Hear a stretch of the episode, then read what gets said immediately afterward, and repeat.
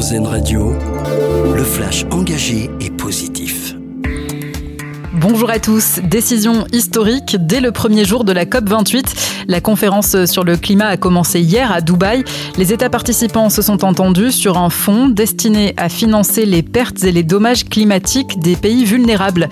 On ne sait pas pour le moment quel sera le montant de ce fonds, mais les Émirats ont déjà promis 100 milliards de dollars et les États-Unis 17 millions et demi.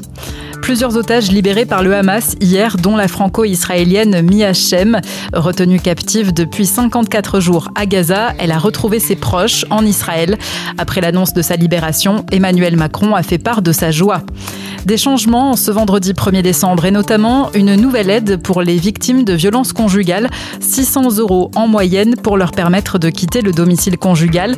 En décembre aussi, il y aura le versement de la prime de Noël, 152 euros minimum pour plus de 2 millions de foyers, ce sera le 15 décembre. La région Île-de-France annonce qu'une cinquantaine de lignes de car express seront créées d'ici 2030 pour relier les banlieues entre elles. Objectif, offrir une alternative à la voiture. Ce projet devrait permettre de retirer 75 000 voitures des routes franciliennes. Les acheteurs ont répondu présent. 350 000 billets supplémentaires pour les JO de Paris ont trouvé preneur lors de la nouvelle phase de vente lancée hier. Dans la soirée, il en restait encore 50 000.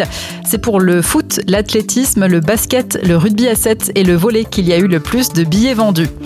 Et enfin, à Rennes, l'urine des festivaliers va être recyclée pour fertiliser des terres agricoles. C'est notre dossier solution, article à lire dans le journal Ouest France. Au Transmusical de Rennes, qui auront lieu du 6 au 10 décembre, certains WC seront équipés d'un dispositif de collecte de l'urine qui sera ensuite utilisé dans la fabrication d'engrais. La start-up spécialisée Toupi opère partout en France et elle a déjà collecté plus de 2 millions de litres à traiter. Très bonne matinée à l'écoute d'Airzen Radio. C'était le flash engagé et positif, une exclusivité RZN Radio.